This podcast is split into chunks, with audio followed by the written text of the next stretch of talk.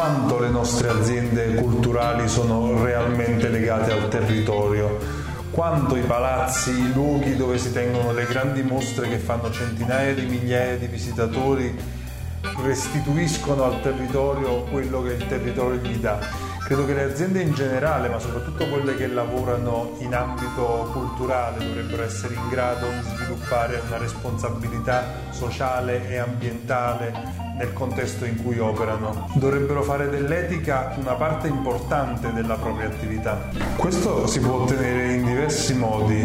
Uno per esempio potrebbe essere quello di migliorare il rapporto prezzo-qualità dell'offerta culturale, rendendola così accessibile anche alle fasce più deboli. L'arte e la cultura dovrebbero uscire dai palazzi e invadere anche i luoghi dove c'è disagio. Questo non solo perché, come è stato dimostrato, l'arte fa bene alla salute, ma anche perché la visita ad un museo o ad una mostra in qualche modo spinge le persone a sviluppare una sorta di empatia con le opere, riuscendo ad uscire dall'isolamento e quindi riuscendo a ricreare anche rapporti con gli altri, tutte cose che sono queste fondamentali per il benessere della persona.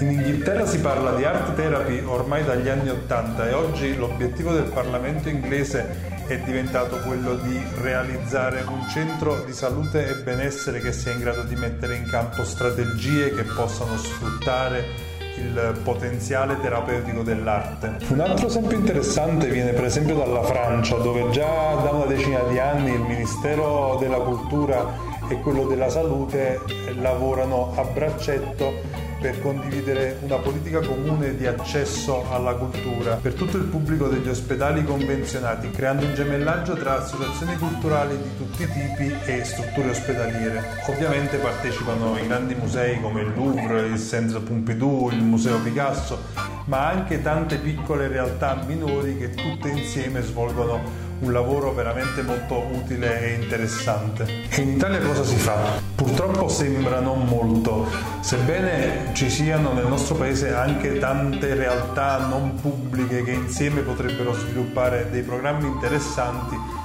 sembra che non si muova più di tanto. Con Confine Art, per esempio, è già un po' che stiamo cercando di lavorare su questo fronte. Abbiamo fin dalla prima mostra a Palazzo Belloni attivato per esempio una collaborazione con ASP, città metropolitana di Bologna, che prevede il nostro coinvolgimento e la nostra partecipazione al progetto A Casa Mia, che riguarda gli adolescenti in situazioni di disagio accolti nelle strutture bolognesi che provengono dall'Africa, dai paesi dell'est, dal Bangladesh. Gli adolescenti con i loro educatori e con le loro famiglie affidatarie possono entrare per esempio gratuitamente in mostra quando vogliono. L'obiettivo futuro è quello di estendere il progetto anche ad anziani o a giovani affetti da autismo. Qualcosa quindi si fa. In Europa già se ne parla da tempo. Non sarebbe quindi il caso che cominciassimo a parlarne di più anche noi?